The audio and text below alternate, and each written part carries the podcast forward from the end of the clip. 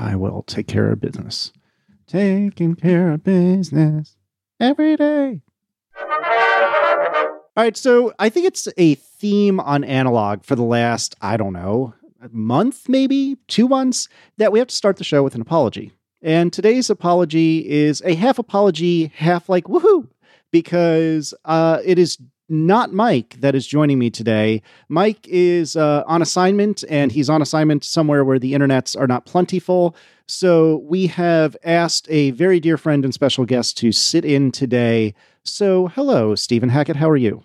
Hi, Casey Liss. I'm good. I'm glad to be here with you to talk about things. Yes, excellent. And uh, I wanted to start the show off by thanking you for appearing at a moment's notice, uh, just out of thin air. He just materialized. Oof. It was it was amazing. Uh, also, I wanted to remind everyone that the next episode of this very program, which will be released on or around July seventh, is going to be the episode where we talk about Baby Driver. Speaking of apologies, we thought we were going to do that before WWDC, and we didn't. So it is it is the next episode that we are I don't know if we're quite pinky promising that we're going to be doing Baby Driver, but it's going to be close to that. So, so Baby Driver, yes, we recognize that. Uh, what's his nuts? Nathan, uh, not Nathan Lane. Uh, the, he's nice. What's um, what's the guy from Baby Driver. I'm drawing a blank now. I haven't seen it. The dude from uh from the Netflix show. God, I'm the worst. I'm so old. You were asking the wrong Golly. person. I'm bad at this game. Anyway, the guy that everyone dislikes because he's terrible, uh, whose name is escaping me. I that can't think does narrow it down in Hollywood. It's only slightly. uh, it, it, it's not the star. It's the uh, the old guy from uh, Kevin Spacey is what the chat room says. Yes, thank you, Kevin Spacey. God, I'm such a moron. Thank you, chat room. Anyway, we we recognize that Kevin Spacey is a tremendous dirtbag, uh, but you can be a tremendous dirtbag and still be an okay actor. And so we'll talk about that when the time comes, Myke and I. But yes, we are just putting it out there. Kevin Spacey's a dirtbag, baby driver for next week. Now, in order to start the show, I thought this morning that we could kind of kind of take a page from hashtag Snell Talk.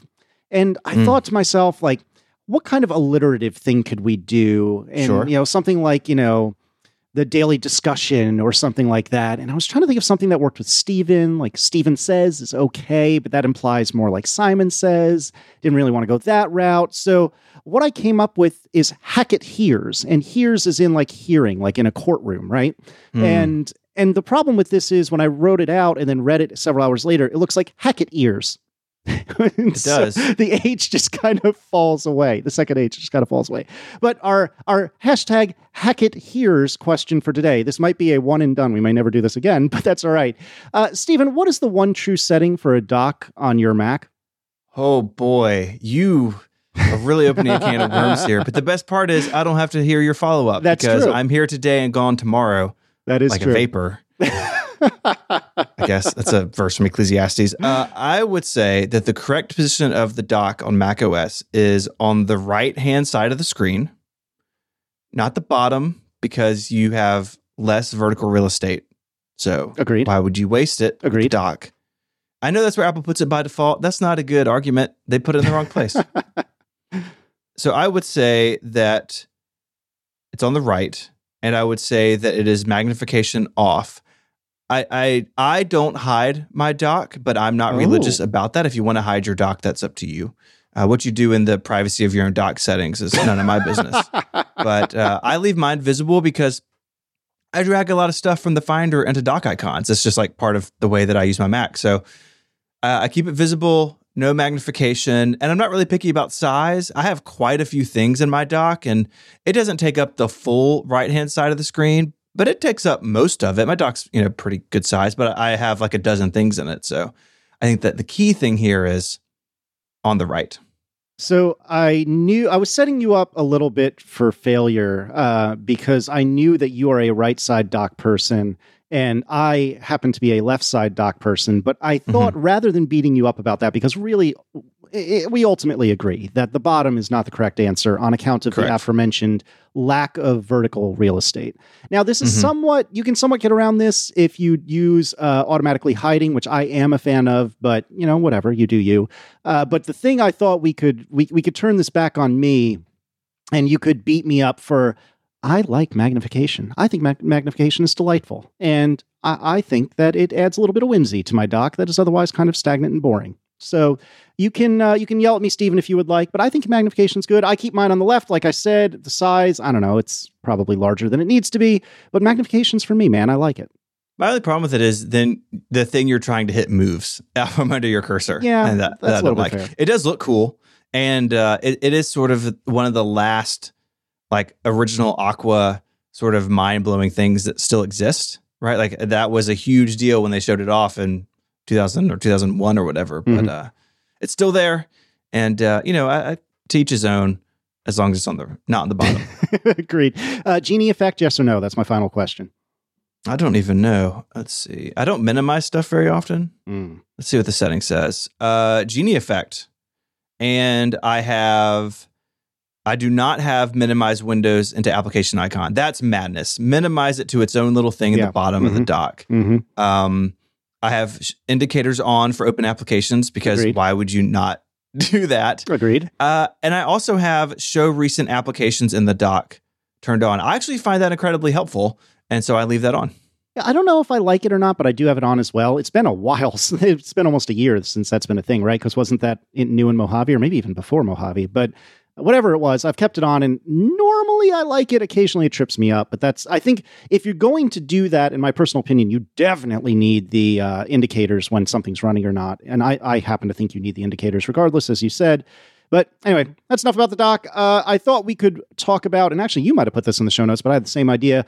We could talk about WWDC because for you and me, this was a very different and special WWDC. For you, even more than me, but but we share some specialness. That's not really a word, but we share some specialness uh, in that our spouses were with us for at least a part of it. So. Mhm.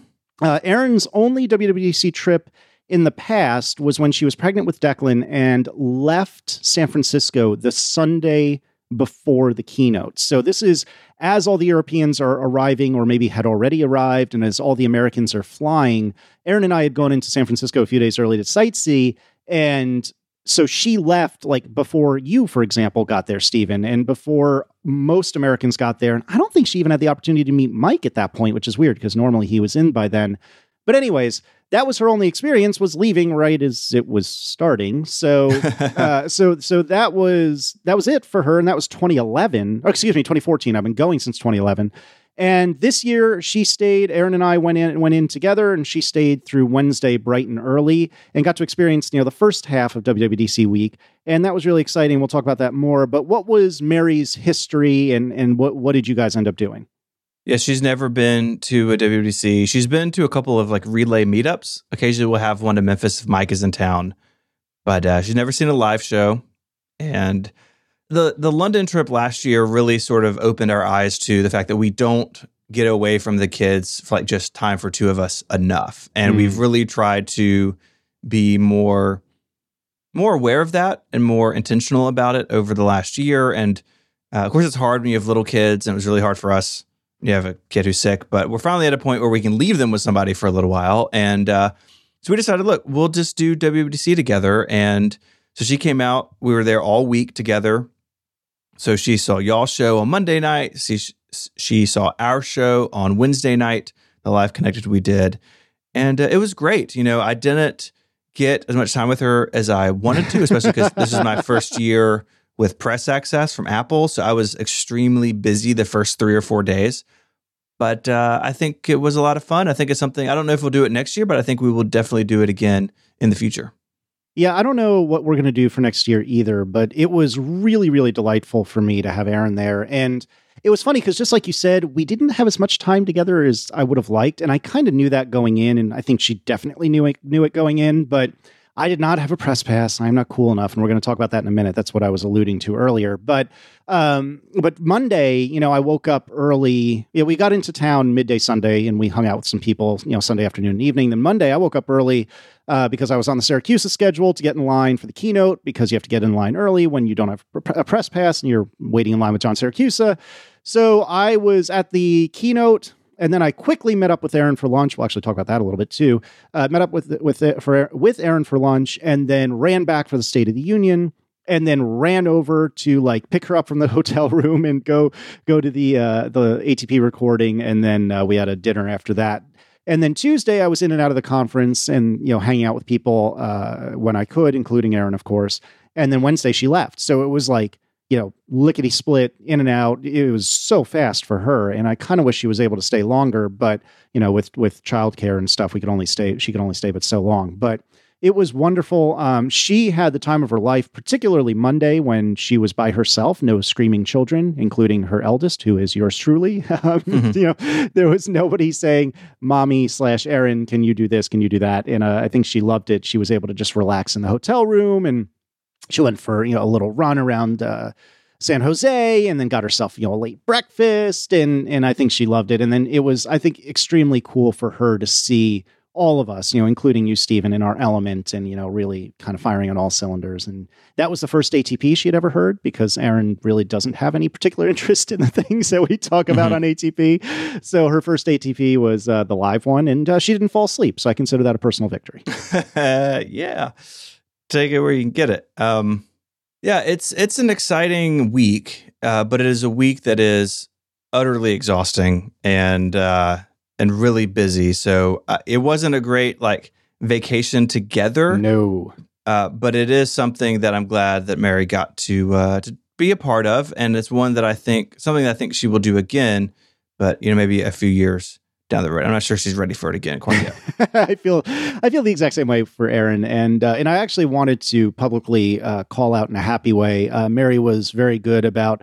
Um, you know, asking Erin if she wanted to hang out and, and offering to uh, go with Mary on a, on a like a day trip. Um, I think Mary had gone to the redwoods or something like that, and and it so it just it turned out that Erin wasn't available to do that because of the aforementioned limited time that Erin was in San Jose. But she mentioned several times to me, Erin mentioned several times to me how bummed she was that she couldn't go and you know hang out with Mary uh, and go on that little day trip. So mm-hmm. if there is a future uh, coincident, coincident, however you pronounce the word, trip between the two of them uh, I, I, fully expect that Erin will take Mary up on that offer if it's offered again. And and I, like you said, it was just nice to not only have Erin hang out with my friends that she doesn't get to see that often. So you know now I, I feel it feels more like you know you as a great example, Stephen, are our friend instead of just my friend. And it's not that you mm-hmm. like didn't like Erin. it's just you didn't know Erin. You know, it's just sure. You, she was a she was a stranger, and so now between as you had mentioned between London and for Myke's wedding and, and this I, I feel like Erin's getting a much better rapport with uh, with a bunch of people that she's met at least once. And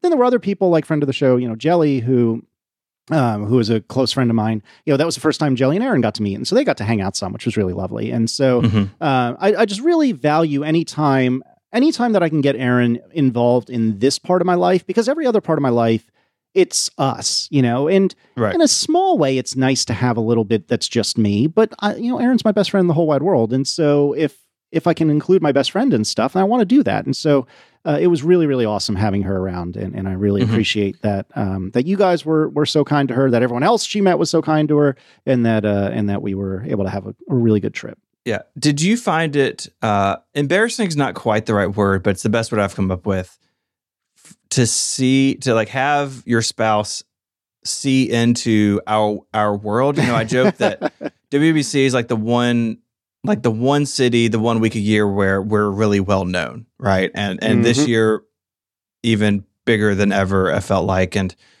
I, I felt weird about that. Not that I'm embarrassed that we have like micro celebrity, but it's the first time she's really seen it. And she's come to meetups and stuff, and like people, you know, drive three or four hours to like play mini golf with me and Myke, and that's one thing. But like stopping to take selfies with people and sign stuff and like all the things that happen.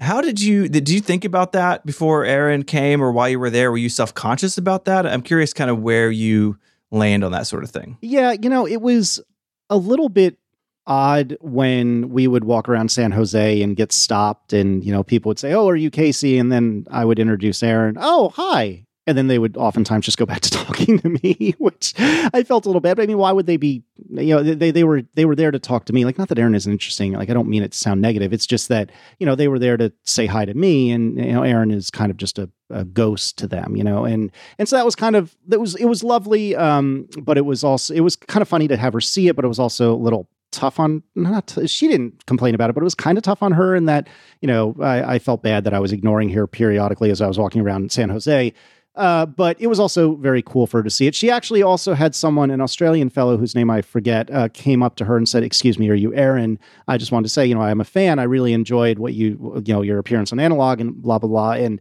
and oh my god, she felt like a million bucks after that. It, Hmm. was, she was like, "I have a fan! Oh my god! Oh my god, I have a fan!" And so um, I'm exaggerating. She's probably going to yell at me when she hears this in six years. But um, but no, it really it was, really was a cool moment uh, for both of us. But in terms of the live show, that was super weird in the best possible way, and I found myself. I, I found myself performing for Erin more than I expected to. Like I expected Hmm. it was going to be a little bit weird to be stopped on the street, and she knew what was coming. I knew what was coming, and so that wasn't unexpected. But for her to be at the live show, which I knew she was going to be there, but for her to be there was a little bit funny because I found myself rather than like looking through the crowd to see the audience's reaction, I was looking at Erin to see what her reaction was, you Hmm. know, because this was like the first time she could really see me in my element like this. And I wanted to see what she thought about it. And if she was laughing, if she was yawning, you know, or whatever the case may be.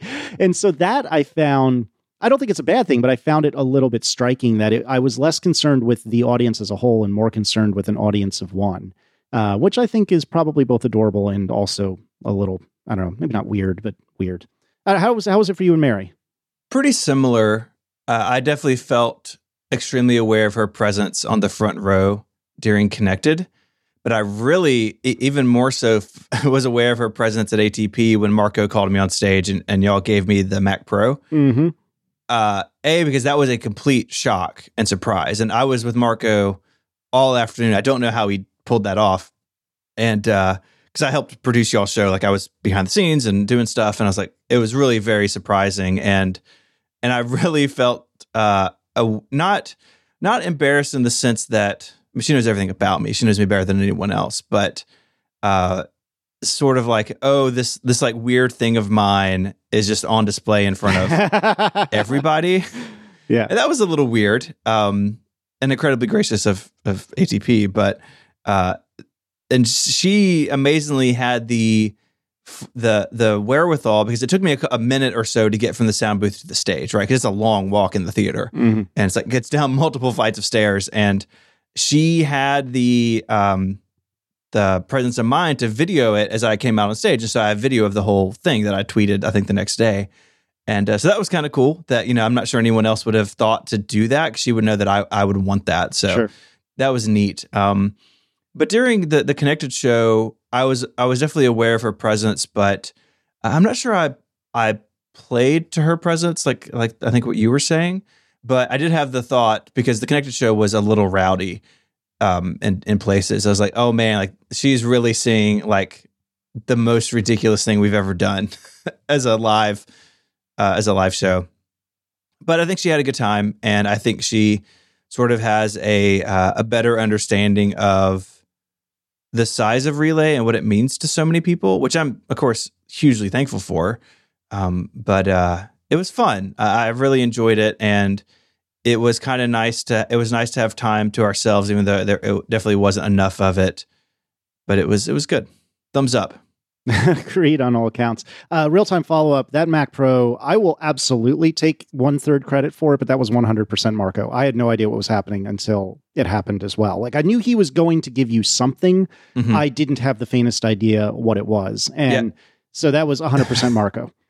It's funny because when you listen back, you can hear you trying to narrate it for the audience who's not there, yep. but you totally got overridden by what was happening. Yep. I, that is 100% accurate. hmm Uh, so it was uh, it was a lot of fun.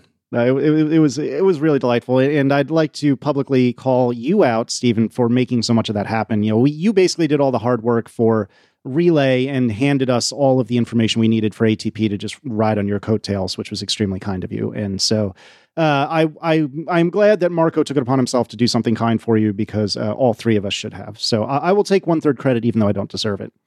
um, we need to talk for a few moments about your press pass uh, because that is something that is very exciting, and I'm not at all bitter and jealous about it. Not one bit. Not not not at all. So uh, tell me, how was having a press pass? It was it was really exciting. I got it, you know, pretty close to the beginning of the trip. You know, basically just a, a few days before, and uh, I I've, I've told this story elsewhere. I actually wasn't sure it was real. So like I copied the link and put it into like a private Chrome tab and like looked at the certificate. I was like, okay, this is real. Freaking out. Um, but it was really it was really neat. So David Sparks and I got in, and Mac Power Users had a, an interview with the product manager for the Mac Pro. That was on Tuesday. So we got to go to the keynote on Monday, have this interview on Tuesday, and then through another show download, I had a day pass on Thursday. So I got to go to a session and you know see code on a slide. I was like, well, that's code. I'm That's a programmer now. it's literally all it takes.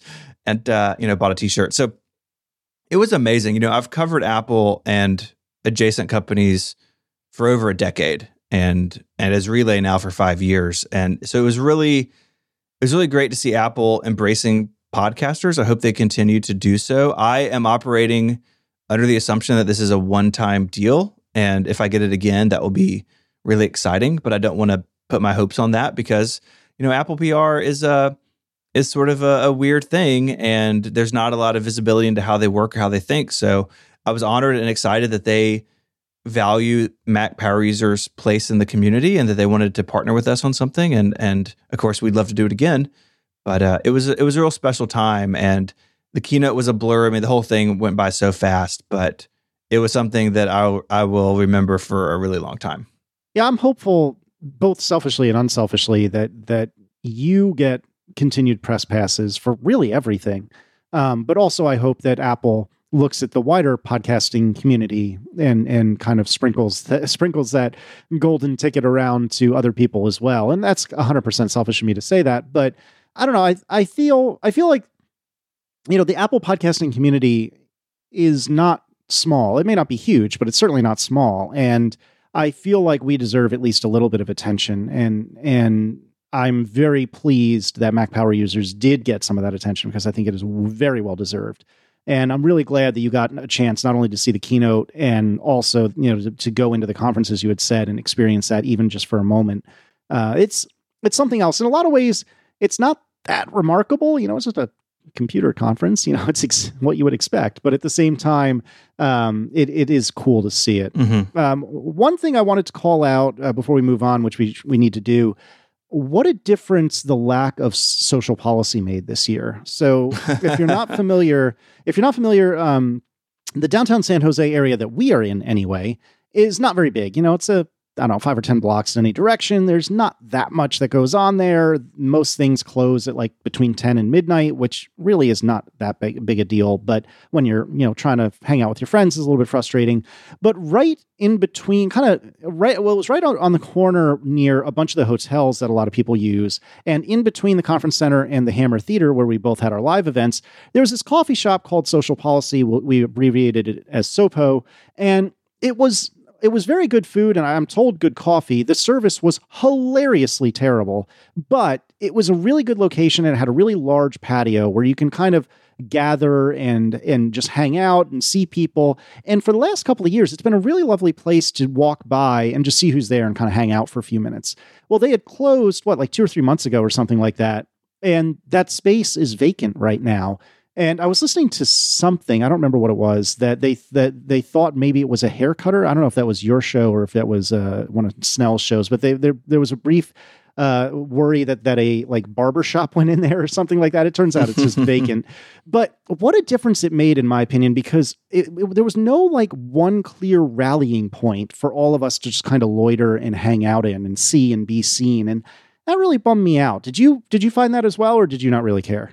My biggest complaint around that is I hate that the the lobby of the hotel became the hangout point. Yeah.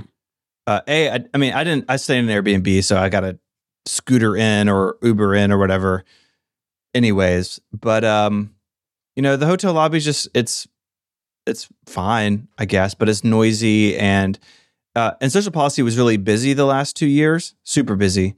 But it was uh, it was nice to that it was just elsewhere. So I don't know. Um, I imagine something will pop up. You know, I was talking to a friend of mine who lives in San Jose. She works at Adobe, and she's like, you know, WWDC is just one of many things that that happen downtown, right? Like Mhm.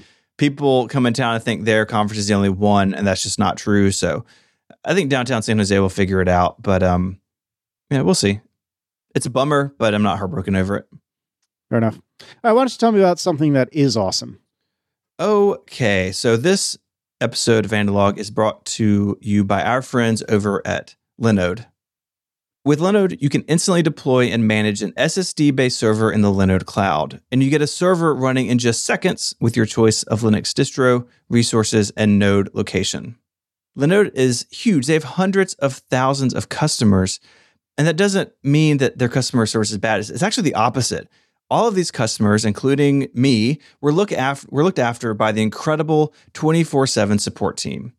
If you ever run into any problems, you can drop an email, give them a call, or just chat over IRC in the Linode community if that's easier. Whatever suits you best, Linode is going to be there to help.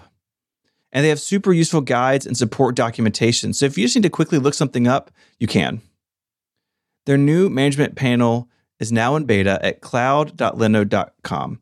And this is a, a, new management console and a single page application. It's built using cutting edge React.js and is backed by their public API and it's open source, which is really cool.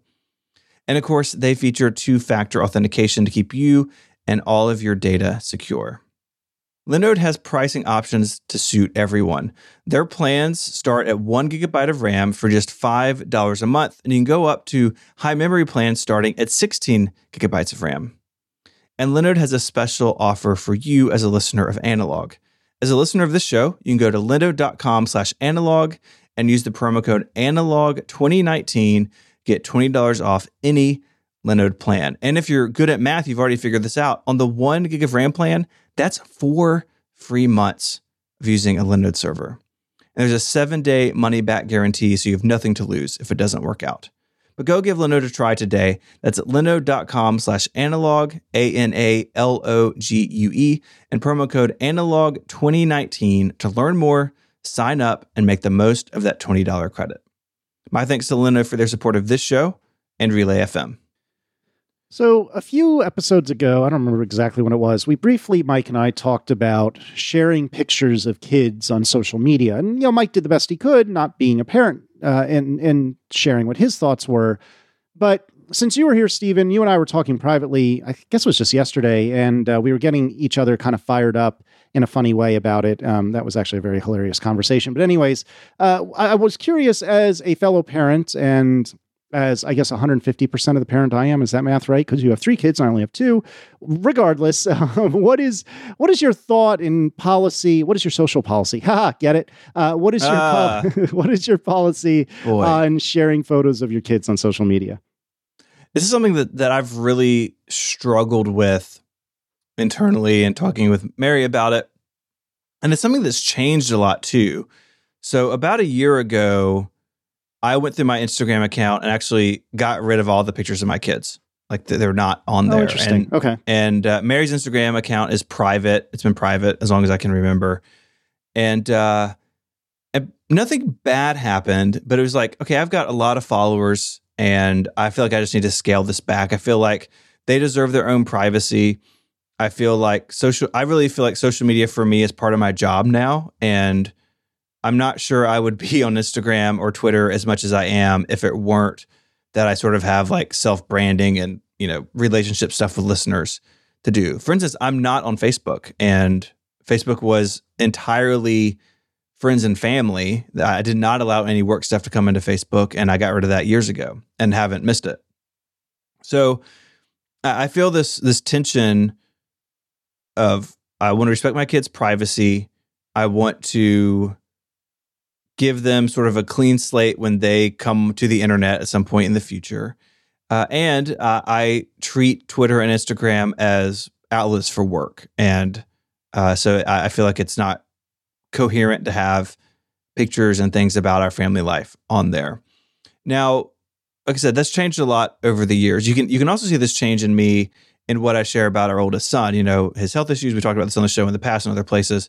Not to dive into that today, but uh, for long for years we had a public facing blog just to keep people up to date. And about two years ago, I took it down. I archived it. I have it all locally, but it's not on the internet anymore. And we have a private blog that you know friends and family have access to that we update on occasion, but uh, it's not public facing anymore. And again, our son is older.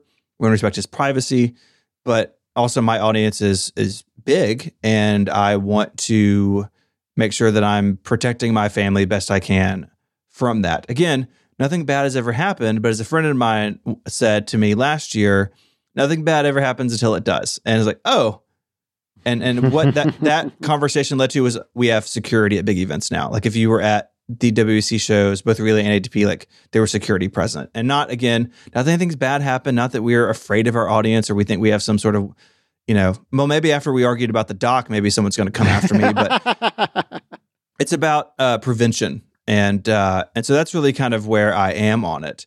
But where I really struggle with it is I do have friends and family, and they don't have the problems I just described. They don't have an audience of you know tens of thousands of people. They're not a public figure in the, the micro sense that we are. Uh, but but all they do is post pictures of their kids. Um, first time parents are the worst about this, just hands yep. down. And yep. Part of the struggle for me is even my family members who do this. Thank God they're never going to listen to this.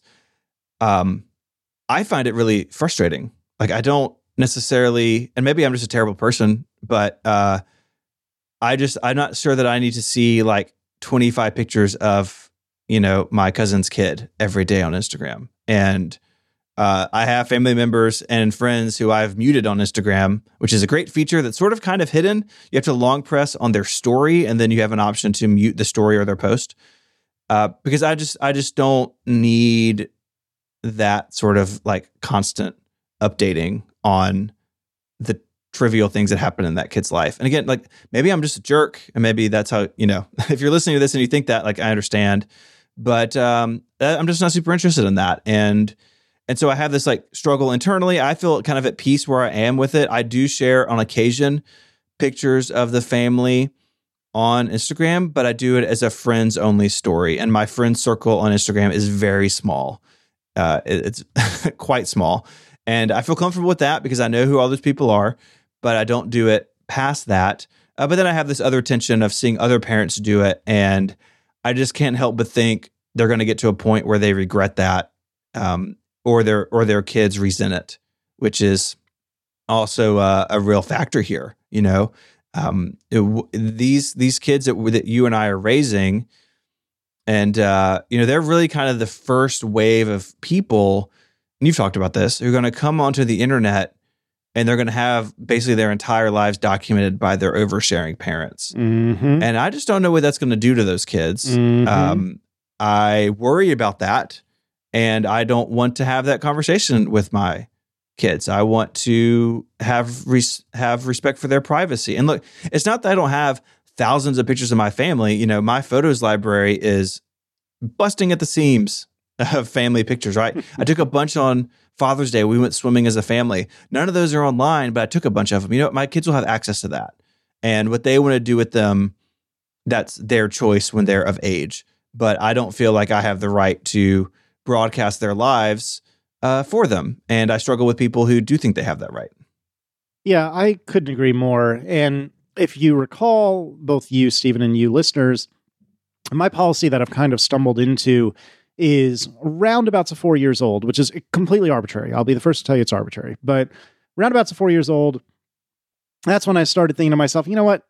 Uh, Declan is becoming a person. Like, I mean, granted, yes, he's a person from birth, but you know what I mean? Sure. Like he's he's got his own will, his own preferences, his own opinions, his own desires. Uh, and so not to say that a three year old doesn't, of course, but it's just for me anyway, something just really clicked around the time he turned four that, okay, this is a real honest to goodness person.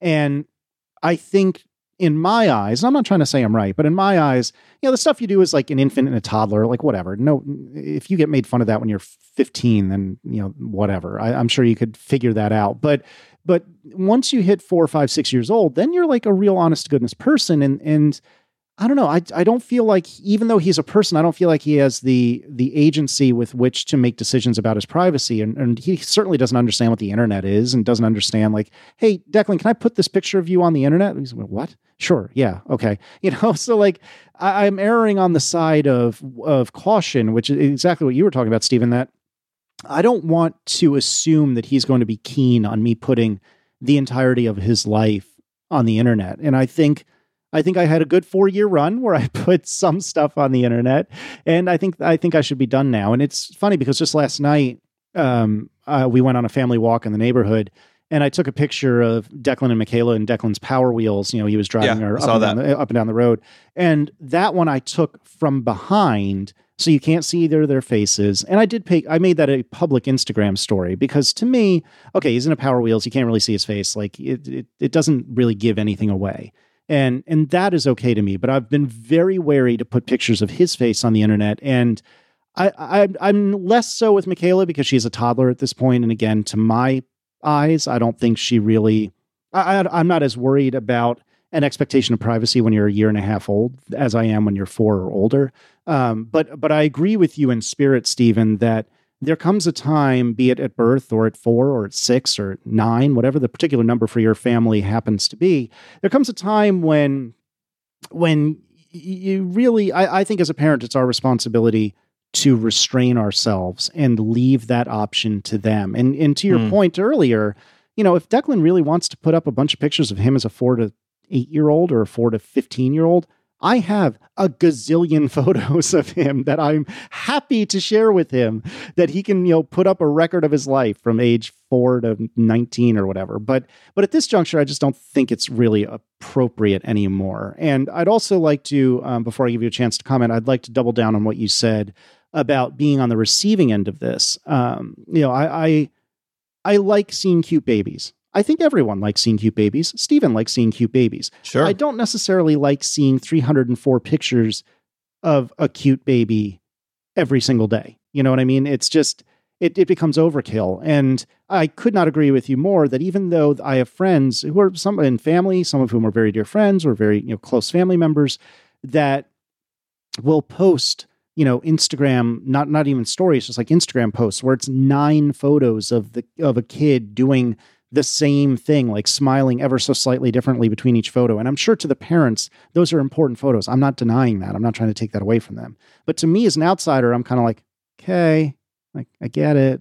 I don't need a Mhm. hundred i don't need a hundred of these. So if we're jerks we're jerks together.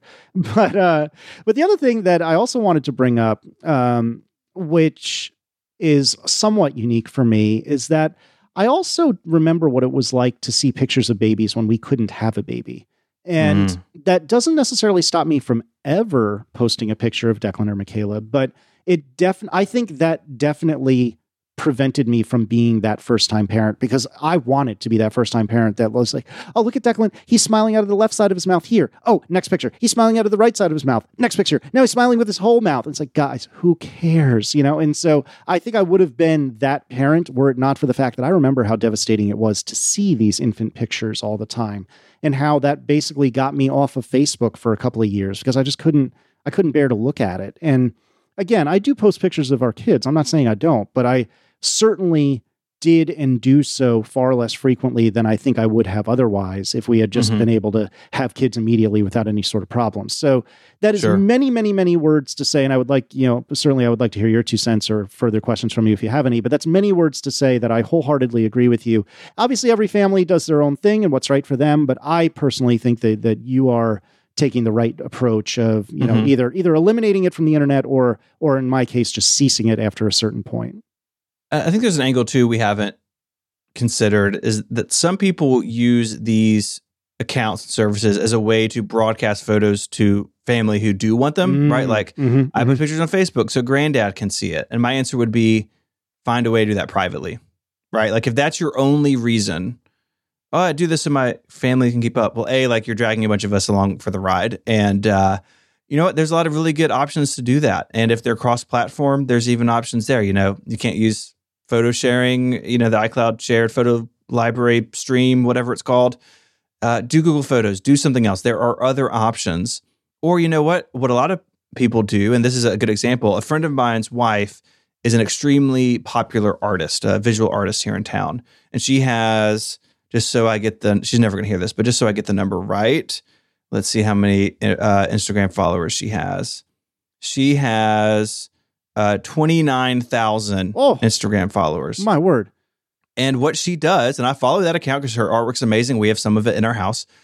But she also has a private account for friends and family. And that's where she shares about her, her, you know, family life. And I'm really good friends with her husband. I'm friends with her. I like their kids. And so I follow that account because I want to see what's going on in their family. Mm-hmm. And I think that's a really nice way of balancing. I'm looking through her artist page now. I'm not going to put this in the show notes because, you know, she doesn't know we're talking about her, but her artist page, it's just her work. And, you know, it's pictures of her doing her work in her studio and links to interviews she gives. And it's, it's what you would expect. And the uh, family account is what you would expect there. So that I think is a really interesting way to do it. Instagram in particular makes it easier to switch between accounts than they used to. That used to be a giant pain in the rear, and it's easier now in, Insta- in the Instagram app to do that. And I think that's a really, I think she's come across a really nice way of balancing these things, where she has her extremely public life, extremely successful public life, and she has her family stuff elsewhere. And I think that's a, a nice way to think about it. Yeah, that is a really good point. And I'd also like to do a quick bit of re- real time follow up. So, what we've done for friends and family is we did a iCloud photo sharing album, which which is what you were describing. Yeah, the name is it escapes me every time. It's, it's terrible. But what we did, as, and this is when Declan was born, so this goes back five years now. Uh, what we did was we made it available via the web. Now the thing is, it is a base. It's it's security through obscurity, right? Like to guess this URL would take an act of you know some sort of deity, but. But nevertheless, it is publicly available on the web. And this is important because Erin's entire family is on Android and PCs. And so what we did was for, for Declan's grandparents on Erin's side, we just put a bookmark in their browser and said, hey, you know, every couple of days, go check out this link and there might be a new picture there. And they've been really, really keen on that. And they've shared it with some of, you know, Erin's extended family uh, none of whom are Apple users, and they've been super keen on it. And so it is not as nice as maybe like a Google Photos album, as you had said, Stephen, but it is an option and it's reasonably private and and and works reasonably well. And it works especially well if you have a family that's all in on iOS, because then you'll get like a push notification, it'll be right there in your photos, and that works super nicely too. But the the whole Finstagram, whatever the hell it's called, I uh, I echo what you're saying there too. That that is a really good like halfway approach good. This seems, at least between the two of us, far less explosive than I thought it would be. So, uh, and you again, don't have to deal with the follow up. Don't have to deal with the follow up. this is great. Uh, no, I do want to. If people have other solutions for this, I would like to hear them because relying on Apple or Google's one way, the fake Instagram is another way. Uh, maybe there's something that they were missing. So let us know if you have solved this somehow in your own family, because I think it's only going to get more complicated and and more difficult as time goes on. Uh, agreed. And I, I, echo what you said. I would also like to know. So either, you know, send me a tweet, send Stephen a tweet, send the show a tweet, and we'll we'll figure it out. Or, you know, fax it to Myke. Why not? Why not? All right, we have some more to talk about. I'm going to ask you, I have some questions for you, mm-hmm. Casey. So prepare yourself. But first, I want to tell you about our second sponsor. This episode of Analog is brought to you by KiwiCo. If you have kids, you know how great it is when you find something for them to do that's educational and fun. And look, it's summer break here for a lot of us. It's really important to help fill that time. Yes. And uh, coming up with ideas and planning projects can take a lot of time. You're already really busy as a parent. Maybe if you're like me, I really kind of like struggle to come up with fun, creative projects. Like I'm just not wired that way. And so finding ways uh, to engage with our kids as educational and fun is great. And that's where KiwiCo comes in. They have a selection of hands on projects for kids of all ages. So Here's how it works you sign up for a KiwiCo subscription, and every month you'll receive a crate full of exciting projects. And these crates are really well thought out. They have everything you need. You're not going to run out to the craft store last minute because you're missing something. They are fully like independent projects ready to go, everything you would need. And there are hundreds of hands on projects covering our favorite science, technology, engineering, art, and math. So your kids will be learning as they get creative. It doesn't matter how old they are, they have crates for all ages. And of course, you can pause or cancel your plan anytime. So if you just want to do this over summer and winter break from school, really easy to do that. Uh, Casey, I know your household got a KiwiCo crate. Tell me about that. Yeah, so when we spoke, Myke and I spoke about this last time. Uh, we had received our koala crate, and koala is the name for the three to four age group, which I think is adorable. There's kiwi and tadpole and all these other ones. But anyways, we had received the crate, but we didn't have a chance to use it yet. And over the last several days, we have used it. Uh, and so I, I talked a little bit about the instructions. I have them here. I don't know how good Mm. that Foley work was, but that's okay. But the particular crate that we got had a stained glass art, which wasn't actually glass. It was just, you know, like colored paper and stuff, uh, because glass would be extremely dangerous. But uh, you know, Declan was able to make like a stained glass picture, which he was really, in, which he really enjoyed, and he he liked that. But oh boy, did he like the cloud pillow and rainbow tote bag because the whole theme for this particular month was rainbows, and so Mhm. the cloud pillow basically they, it was. You ever do you guys have Build a Bear in Memphis? You know what I'm talking Yeah. about? Yeah. So it was kind of like Build a Bear, but affordable because Build a Bear is hilariously expensive. But uh, what they did was, you know, they gave you a pillow and some felt, uh, a felt like half circles that you could make a rainbow out of.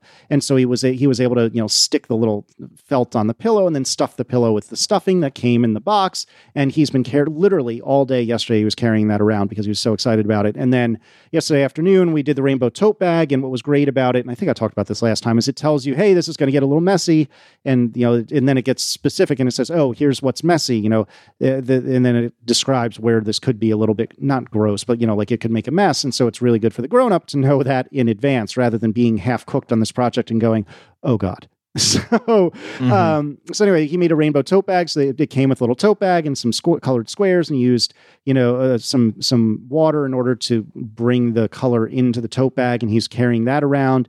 So he was completely into this, and coincidentally, we had looked at this prior to them having sponsored and sent us a freebie.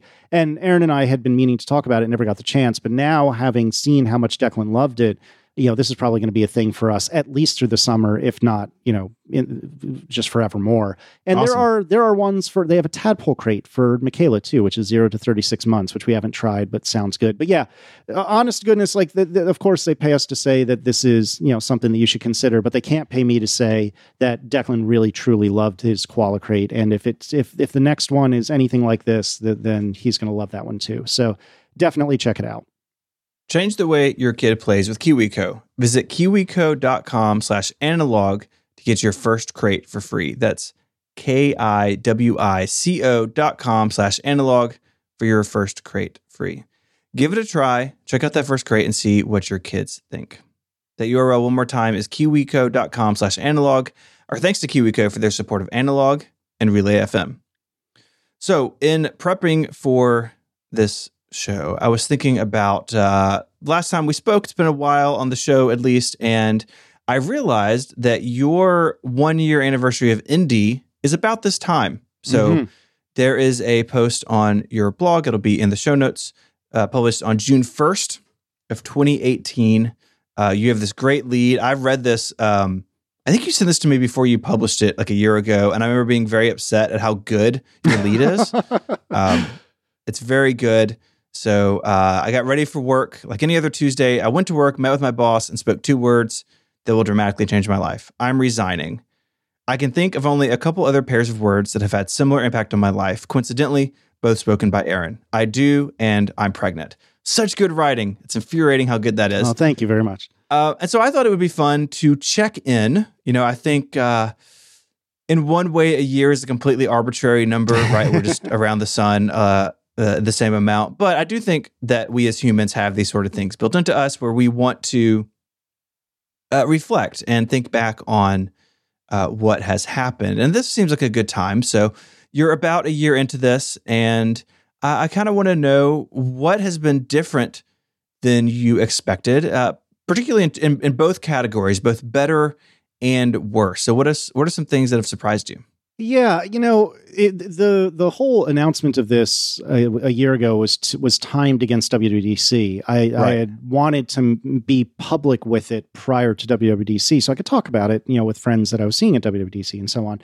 Um, and so, yeah, it's been about a year. And to answer your question, you know, what's been different? Everything has been different, and it's been better for the most part, and worse in some ways. But it, I don't know, like that sounds negative. I don't mean it that way at all. I am exceptionally lucky. I am loving this new chapter of my life, and I'm hopeful that I can continue it forever. But um, it did not.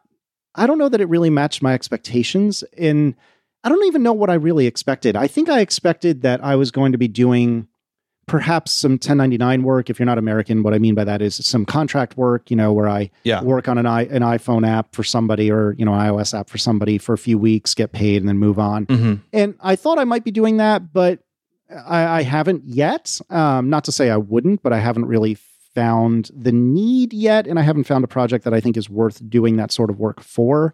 And I didn't really know what I was going to do during my work time. And it's funny too, because looking back on the year, I feel like I floundered for like a month or two, which everyone told me I would, and I didn't believe, but they were right, including you, mm-hmm. Stephen. Uh, but I just kind of floundered. I was like trying to do something productive, but didn't really know what to do, when to do it, how to do it, where to do it. And then after a while, I started getting kind of serious about the video stuff. And that was a different kind of floundering uh, in that I do think it was work. I think it was worthwhile, uh, but I don't think it was ultimately the right thing for the long term health of me as a business, if that makes any sense.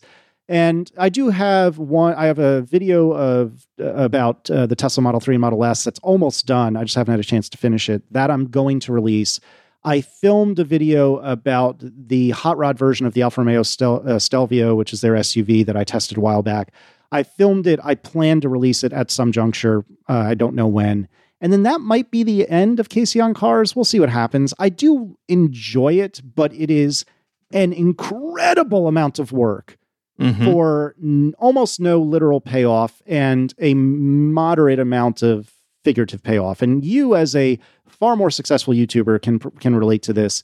Uh, I think you're probably much better at making videos than I am in terms of you know in terms of time spent to do so.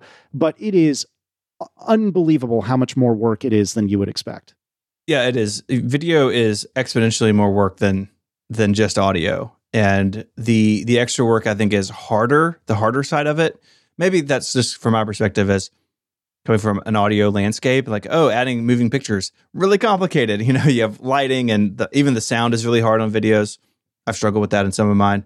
In, in thinking about your last year, I think you're thinking about your YouTube channel correctly. I think you gave it a good run and I think that you coming to the realization that this is not this can be fine as a hobby, but it's not going to be a, a part of my business. I think that's I think that's wise, and I think it's something that I'm glad you have done it, and I'm glad that you have uh, experimented with it. But I think that it is something, uh, you know, that you're you're seeing now, kind of what it actually is, and that that's good. That's healthy. Yeah, I, I think so, and I appreciate that. I, I definitely do want to stick with it as a hobby but you know there's only so much time in the day and which sounds funny coming from me but there's only there's only so much time in the day and and i prioritize other things uh, generally speaking above making videos um, but then the last couple of months i feel like more than ever before i feel like i've really hit my stride and the last couple of months have been dominated by vignette which is you know this iphone app that i'd come up with or come out with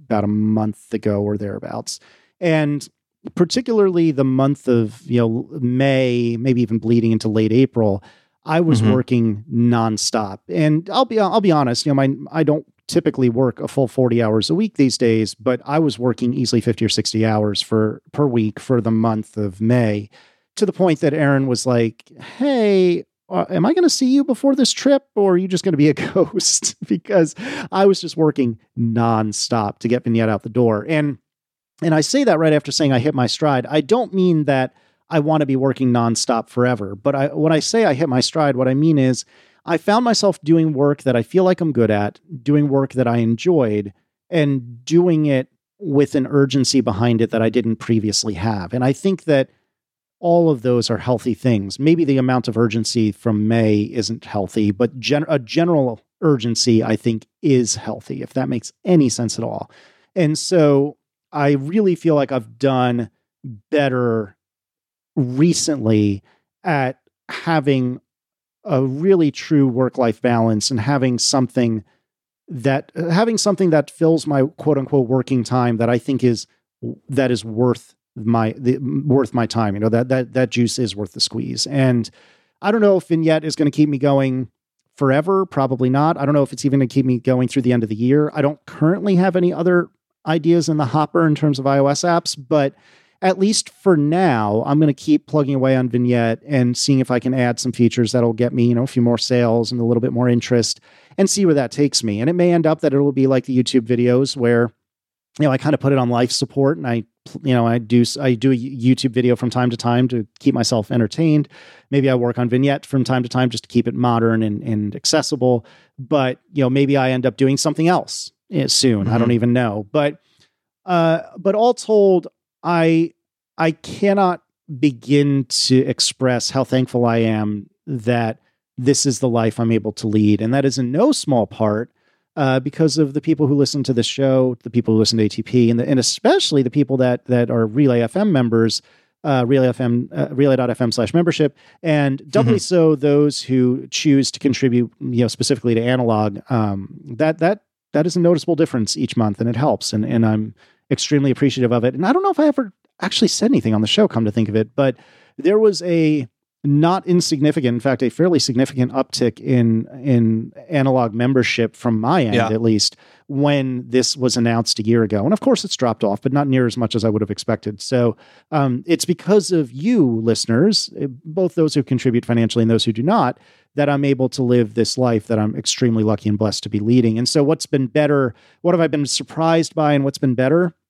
You know, I, I've been surprised by uh, how wonderful it is to be able to say no to work from time to time and get away with it. So, as mm-hmm. an example, uh, my parents have been wanting to take uh, the kids, and you know they offered for Erin and I to come too, to this tractor museum that's south of Richmond. And uh, as I sit here recording this, the plan is tomorrow morning, which is typically when I'm doing work, we're going to go the the four of us and my parents to this tractor museum. And uh, Dad said to me, you know, uh, when we were talking, my dad said to me when we were talking about it, can can you take the time off work? And I didn't even think about it. I said, Dad, I work when I want to.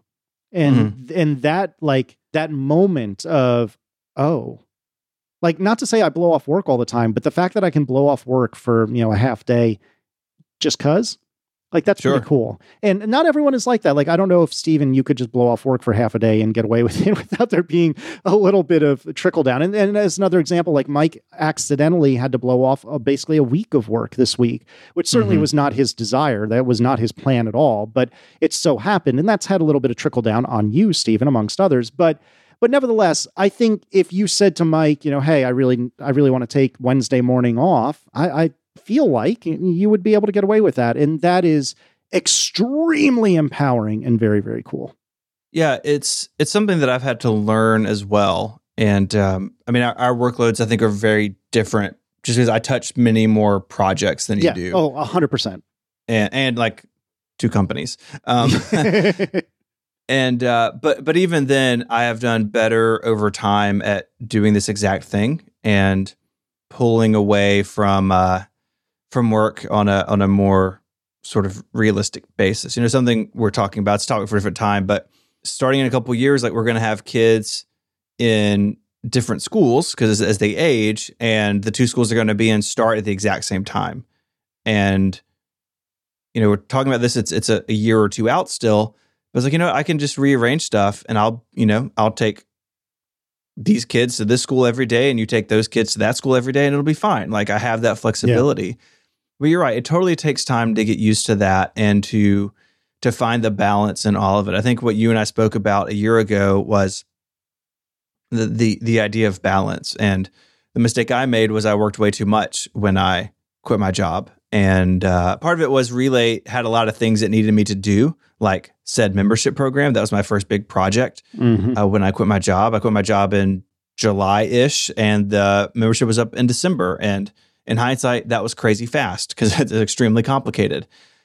And I've learned over time that my job doesn't need me 60 hours a week. Um, but I've also learned too that there are times where work does need that. And I do need to kind of buckle down and focus on work. And then I can give um, future Stephen some time off, you know, the week after, you know, like, yeah, yeah, like yeah. this past week, we are talking about recovering from WWDC, right? Like, I'm sure like many people, I came back just a pile of stuff that was undone because I've been traveling for a week. And uh, mm-hmm. uh, so I got, you know, last week was really hectic.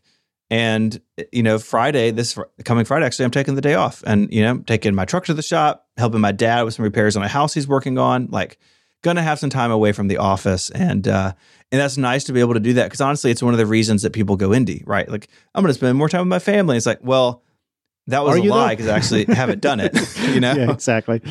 No, I, I completely agree with you. And and it's funny it's funny how quickly I've become uh, acclimated and adjusted to indie life in the sense that I don't blow off work very often. Like I, I, I, am able to tomorrow, and, and I'm choosing to tomorrow. But generally speaking, I am when when it's my working hours. You know, I'm pretty good about doing doing work.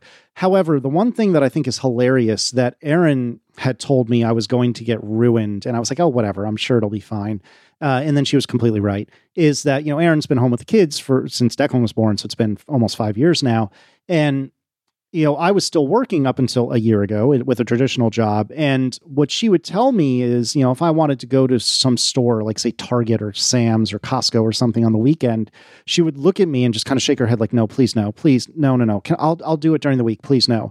And I never really mm-hmm. understood why this was such a problem. And then I went to Costco on a weekday morning or a weekday mm-hmm. afternoon when it was me and all the retired people. And it was amazing because, oh my goodness, I can't speak for Memphis, but here in the suburbs of Richmond, everyone is just just swarms to all the shopping areas over the weekend you know both the like for fun shopping like you know maybe the mall and the you know the compulsory shopping like costco's and kroger's of the world mm-hmm. but oh my goodness when we have to go somewhere on the weekend it's like oh do we have to erin can't we do this another time do we have to go this weekend? You know, it's just hilarious yep. how badly Same. I got ruined by being mm-hmm. able to go out during the week. And this actually, this is a, something I, I, come to think of it. I'd like to hear your two thoughts, uh, two cents about two thoughts. There you go.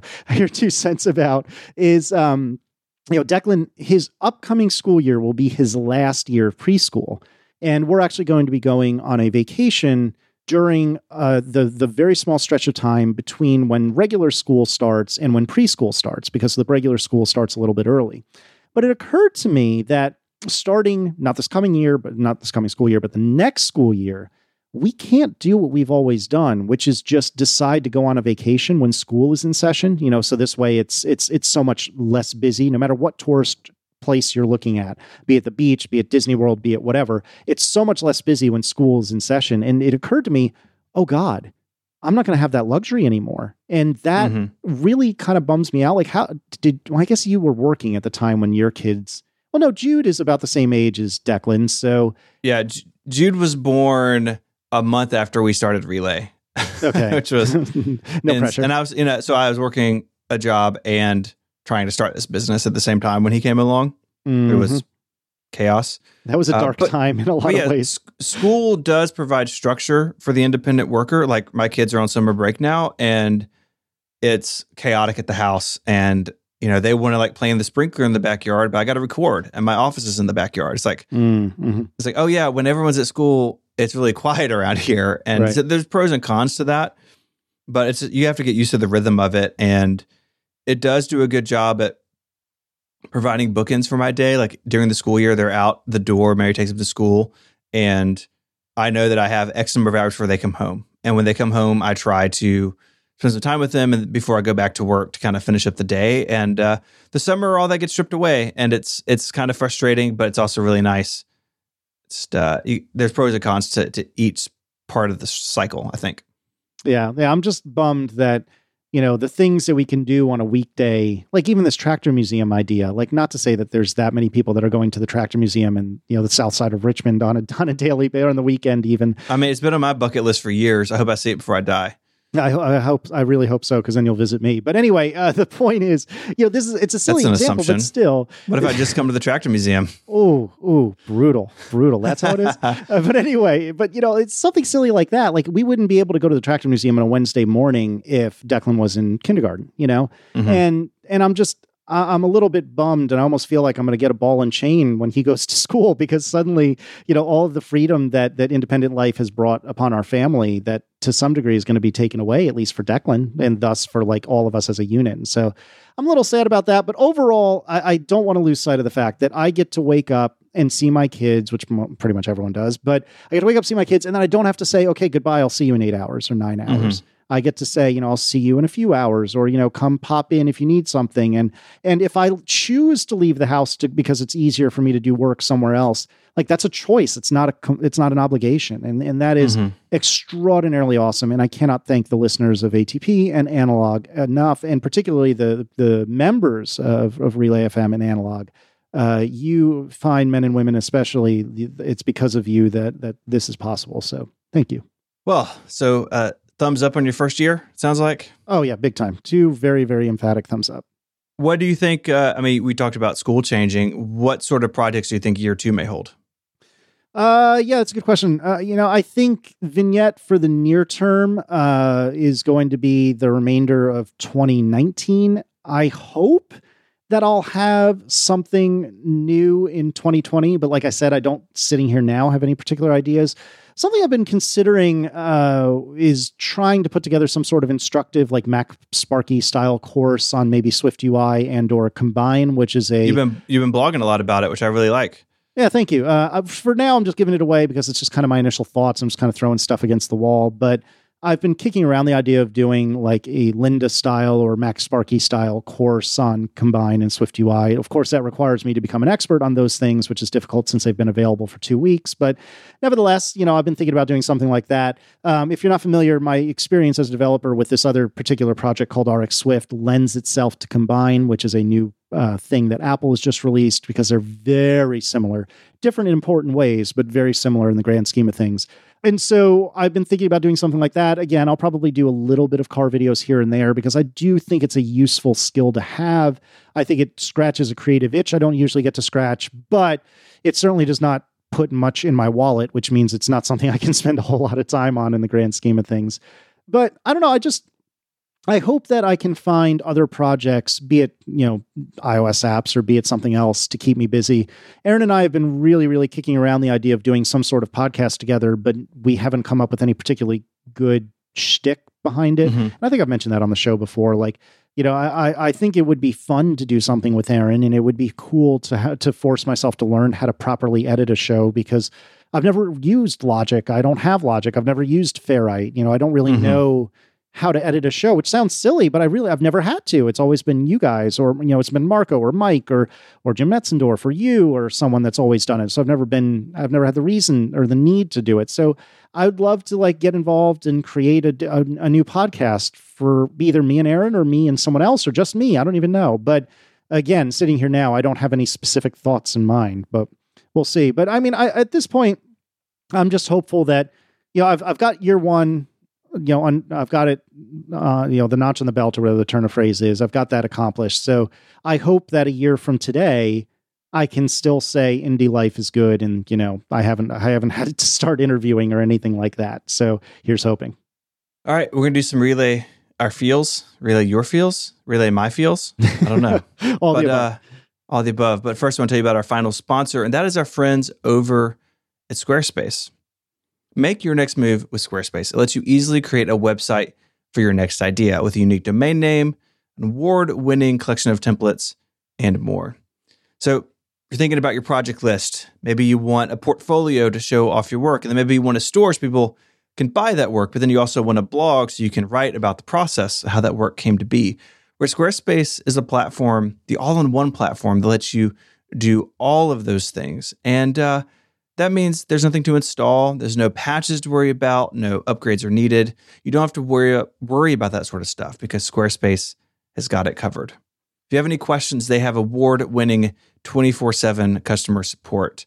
Their system allows you to quickly and easily grab a unique domain name, and all of those award winning templates are beautifully designed for you to show off your great ideas. Just this past weekend, saw some family, and uh, one of my family members has uh, someone else in their life is working on starting up a new small nonprofit. They're going to do some work and they have a really simple website and they wanted some feedback on it. And, you know, I kind of looked through it, gave them some ideas. And, uh, and then I, you know, I kind of poked around and realized that they had built it on Squarespace. I didn't tell them to do that. They knew that it was the place to go. And I knew that the recommendations I made were going to be really easy for them to make on their own because Squarespace Editor online makes adding content, changing content, even changing visual layout really simple. So now they're equipped with some new ideas to go improve their site. Squarespace plans start at just $12 a month, but you can start a trial with no credit card required by going to squarespace.com/analog. And when you decide to sign up, use the offer code analog to get 10% off your first purchase of a website or domain name and to show your support for this show. Once again, that's squarespace.com/analog and the code analog to get 10% off your first purchase. I'd like to thank Squarespace for the support of this show and all of Relay FM. Squarespace, make your next move, make your next website. All right, let's relay some feels. And Paul would like to know. Oh, that's the wrong show. Come on, man, pay oh, attention. man. what does what does the emotional workload feel like being at WWDC? Is it emotionally draining or emotionally uplifting? How do you feel about that, Stephen? Both. I move very quickly between the two. You know, meeting people, being on stage, all that's really fun, but there's so much behind the scenes stuff that can just be really uh, tiring. And you know, you and I had a, a, a conversation that I I apologize for. I got a little frustrated uh, with some people uh, during an event, and I think that came out of it's sort of emotionally draining to kind of keep all the uh, all the plates spinning during WWDC. You know, Relay puts out a lot of content that week. It's sort of the Super Bowl for Apple nerds, and uh, a lot goes into that. And that's sort of my end of the business. And so sometimes it gets the best of me. It, it did that particular conversation that you and I had. Um, and uh, but at the same time, I'm always really proud of what the network produces that week, and not not at all limited to what I do. I mean, we had so many people doing so many great things at WWDC. We had three shows: Upgrade, MPU, and Parallel, with access to Apple for interviews. Of course, Federico had his excellent interview with Craig Federighi at App Stories, and even though App Stories isn't on Relay, it's part of the Relay family in a way, and all that's so rewarding. But but boy, getting all that sausage made can be can be exhausting. Yeah, you know, I've always struggled to figure out how to describe myself. Am I an extrovert, an introvert, or both? An omnivore? Mm-hmm. I don't know if that's a thing. And I don't know. I find I find being at WWDC mostly to be extremely uplifting. I really enjoy being able to meet with listeners. I, of course, love being able to see my friends like you that I don't get to see nearly often enough. Um, in fact, I was just telling someone the other day that I I frequently think to myself, you know, Virginia and Tennessee share a border. Surely it can't be that far to drive to Stephen. And then I've forgotten I've forgotten, you know, the last time I looked it up how far it is. And then I look it up again and I don't remember the number, but it's something like 8 to 16 hours or something like that because mm-hmm. you are on the opposite side of Tennessee from us. And Stephen, I don't know if you knew this, but Tennessee is a very wide state. Turns it out. It is a very wide a very very wide state. Indeed. So anyway, but I bring this up because I constantly think to myself, like, I, you you can't be that far away. I should just drive. You know, maybe the whole 12, family, maybe 12 just hour me. drive. Twelve hour drive. That's significant. So I think to myself, I'll just drive and visit Stephen for a weekend or something like that. And then I see 12 hours. Eh, I don't know if I'm going to be doing that after yeah. all. As you've made, you've made this joke many times, but I should probably just, you know, lock myself in a uh, box and FedEx myself to you. It's but, really um, quick. It would be very quick and very expensive. But anyways, uh, but to come back to the point, I I do love seeing my friends and I do love, you know, meeting with listeners and I love the conference. You know, I've been lucky to every year from 2011 till now, you know, starting in 2011, only once have I not gotten a ticket. I've been crazy lucky and I really enjoy going to the conference and this year I went more than I have the last couple of years because last couple of years I'm in and out because I'm meeting with people, you know, or, or whatever the case may be. But this year was a really pivotal year, and so I was able to to take in a lot of these sessions in person, talk with Apple people in person, which was great. And so for that, it's very uplifting, but it's also absolutely. I don't know if it's as much emotionally draining to me, but it is physically exhausting because I'm, mm-hmm. I'm three hours off my home time zone. I'm also staying up later than I normally would and and I'm and that's even worse given the time difference. I'm staying up later than I normally would. I'm I'm drinking more than I generally do, which of course is a personal choice. I'm not trying to say that it's like happening to me. I'm just saying, you know, you're with your friends, you want to you want to have some fun. Um, I'm shouting constantly, which is really bad when you're a podcaster. Like, I don't know how you guys wait until Wednesday to do your show. I'm so glad that we have kind of peed on Monday night, if you will, and claimed it as our own. But, uh, mm-hmm. uh, but anyways, but it, it, it's physically just draining for me. And the travel is not fun. I don't particularly enjoy air travel. There's no easy way to get to San Jose from where I am. So in that sense, it's tough, but eh, but emotionally, I personally find it to generally speaking be very uplifting, and I think that's in no small part because I don't have all of those shows, an entire network worth of shows to worry about, where this is like your do or die week for relay, and and if I was in your shoes, I would be such a turd. I would be, I would, no one would want to be around me because I would be way too stressed. So you handle it much better than you give yourself credit for. thank you. Uh, all right. Up next, we have a question from a living spirit. How do you think sharing your thoughts and feelings to a public audience affects your quality of life? I feel like we, we touched on this earlier, but I'm glad it's in here. I find like the answer before it, it varies on what it is. So I use writing in particular to process thoughts and feelings. And I used to publish more of that sort of thing. I publish less of it now. Most of it ends up in day one. But what I'm always struck by when I when I do this sort of like thoughts and feelings thing, like beyond the Apple coverage, like you know, kind of like real life things, I usually walk away from that encouraged by something that a listener or a reader has shared with me. So like when I share about cancer in my family, I hear from people who have gone through it and who have wisdom to give me from their experience, or even just like empathy, right? Of hey, I'm there too. I've been there. You know that is always uplifting and and and positive. Uh, but at the same time, I do feel like at times there's a sense of I've shared something and now it's not mine anymore, and and that's sort of weird. I don't know if I have a good example of that offhand, but there's sort of a thing to it. Like if you release something into the world, uh, if you've let it go, then it, it, may not come back to you, and that's sort of a a weird thing. You know, I, I do a lot of writing is extremely personal that I don't share for that reason because I don't want it to be anyone else's. Yeah, that's a really interesting point. And, you know, I think it, it has its good sides and bad sides putting your thoughts online. And, you know, I think far too often I'll allow myself to tweet a hot take and then let myself get embroiled in some sort of like pissing match about that hot take, which is just not healthy. And I was going to say constructive, but it's not healthy. Uh, and that's again just like drinking at WWDC, like that's a self-created problem, but it's still a problem. Um, but some of the stuff that you would think would be either the worst or most difficult or what have you, like particularly the post about Declan uh, from way back when in 2014, in May of 2014, um, that has gotten so much mileage in the happy sense that I have had to this day. I'll have somebody somebody say to me, you know, in person, which happened uh, last week, two weeks ago, whenever it was that we were in San Jose. It's such a blur. Two weeks ago, um, I'll have somebody say to me, you know, I really appreciated that post. We were going through something similar, and it really meant a lot to me. Um, and and I'll get emails periodically, you know, five years later, saying I really appreciate this. It really helped me. And in that sense, I I am so unbelievably glad that I shared it and so unbelievably thankful that it's that it struck a chord with as many people as it seems to have, have affected. Um, mm. And so, in that sense, it's brought tremendous and a tremendous improvement to my quality of life. It's gotten it out in the open. It's helped me help people. You know, it's made me feel really good. So there's definitely you know you win some, you lose some. But uh, yeah, but I, I think I'll probably continue. I would probably continue doing something like that. You know, I, I don't I don't plan on putting my you know inner most inner thoughts and feelings online often, but as the as the opportunity arises, I I think it will happen. Mm-hmm. Brad the champion asks, "What kind of conversation do you instantly mute on Twitter?"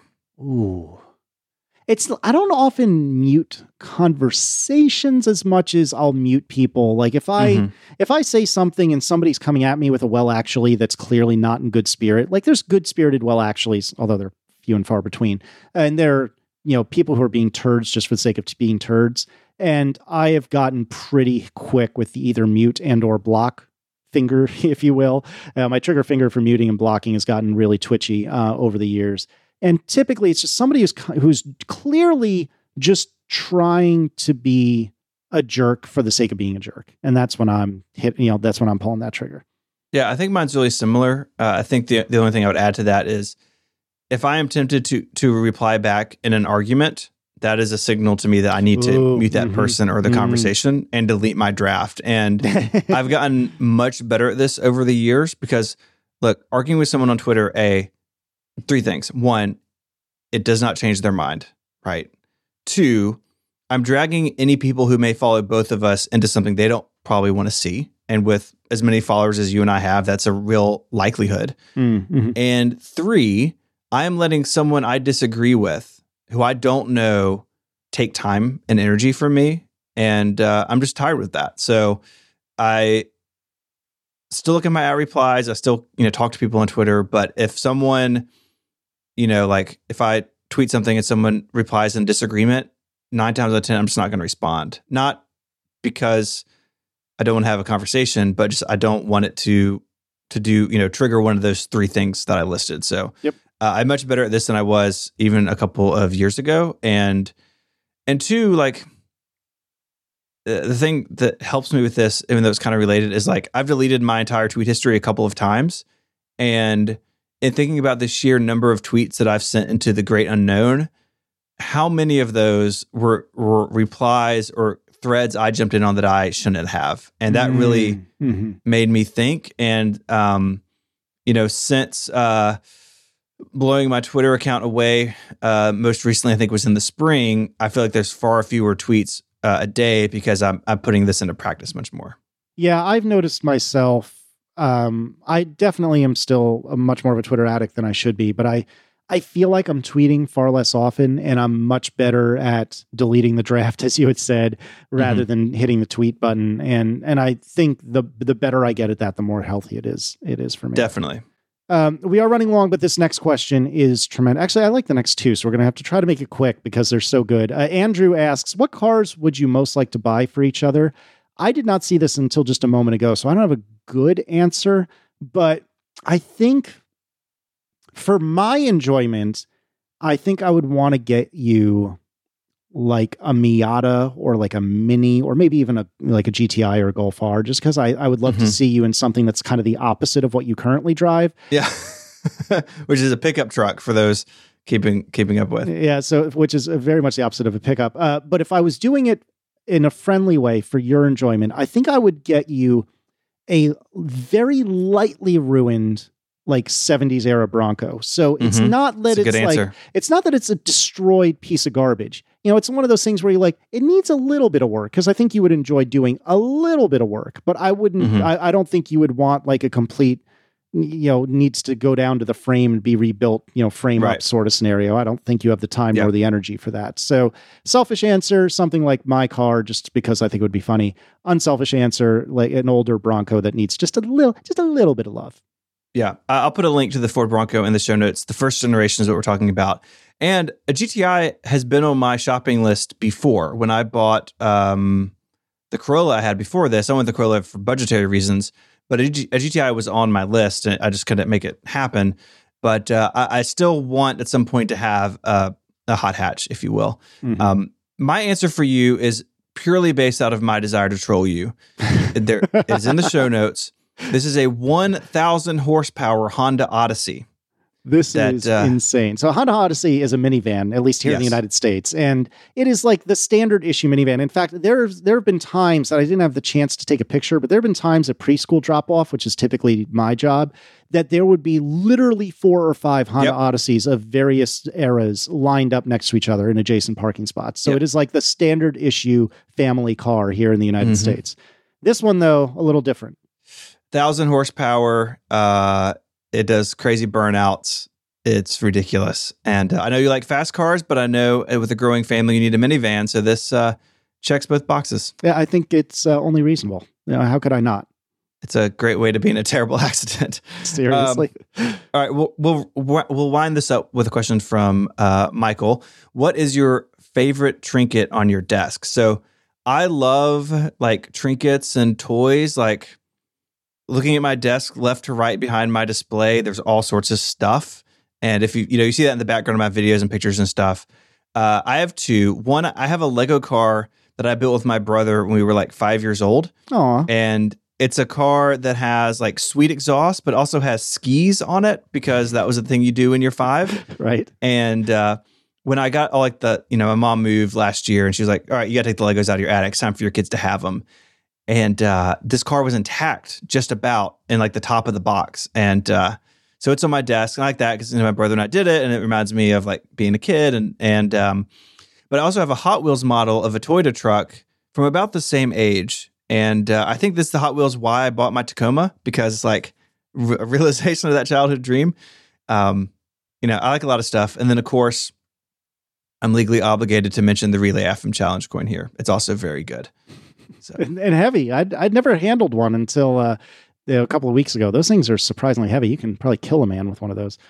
Um, you know, on, on my desk, uh, my desk is always a mess. Despite my attempts to keep it clean, I just never succeed. one of the only trinkets on my desk that survives, you know, the purges that happen once every couple of months. And uh, I'm saying this not because of my audience, but because I really mean it. Um, one of the only things that has survived the purges is I don't know how you, what you guys called it, but the relay cube. Well, it's not really a cube; it's a relay Yeah. block. Um, so this is a piece of wood, and jump in, Stephen, when you're ready. It's a piece of wood Here's mine. yeah, there you go. Um, it's a piece of wood that has relay logo, I guess, like laser etched into it. Is Yep. that fair? Okay. Yep, laser etched. And it's not, you know, remarkable in and of itself, but it sits right on top of my USB Pre 2, which is my uh, amplifier for my microphone or whatever you call it, my my interface for my microphone. And it's been there since I've received this. And coincidentally, my Relay FM uh, Space Pen is also on my desk, but the the block in particular, I don't know what it is. It's just so simple and clean, and, and I like it. And it makes me feel, it reminds me of being part of the Relay family, which really means a lot to me, as silly as that may sound. That, you know, I really feel like in a lot of ways, especially over the last couple of years when we've had a bunch of occasion to get together, which is mostly Myke's fault, uh, between the bachelor party and the wedding, I really do feel like Relay is a family more than ever before. And so I like having that little trinket Mhm. that kind of reminds me of my family that just sits there every day. Yeah, every every year we send out uh, gifts to hosts and people who you know are important to the network, people who you know work for us or are involved somehow.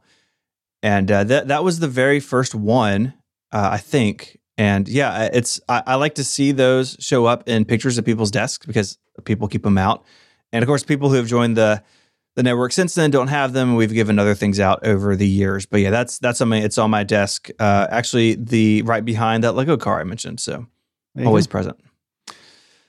All righty. Stephen Hackett, thank you so much for uh, filling in for Myke. That was an unexpected uh, pleasure. I mean, uh, wait, Myke might listen to this. It was devastating that Myke wasn't here, and Mm, I'm so yeah. sorry. But uh, no, it was an unexpected pleasure. I really do appreciate you sitting in, and uh, it is always, you know, I, I- don't ever want to be to tell Myke that he shouldn't be a part of the show or anything like that. But it is it is a rare uh, but enjoyable surprise when you have an excuse to come sit in. So I am very glad you were able to, and I appreciate it. yeah, always glad to. I enjoy uh, hanging out. So yeah, I think uh, I think that about does it. All right. Uh, well, I guess this is where we could do the connected style sign off. Oh, I can do it. Oh, I've got this down. Okay. If you want to find show notes this week to things we spoke about, they're on the web, relay.fm slash analog slash 159. While you're there, you can send an email with feedback or follow up, or you can do so on Twitter. You can find Casey there at Casey Liss. Myke, who is not here, but you can also find him on Twitter. He is I M Y K E, and you can find me there as ISMH. I'd like to thank our sponsors this week who made this show possible Linode, KiwiCo, and Squarespace. And until next time, Casey Liss, say goodbye. See you later. Adios. I don't know if I like see you later. I just it was the one that came out. I didn't have enough time to Mm. think about it. Oh man, That's hard. it's hard. We'll, we'll, we'll workshop it.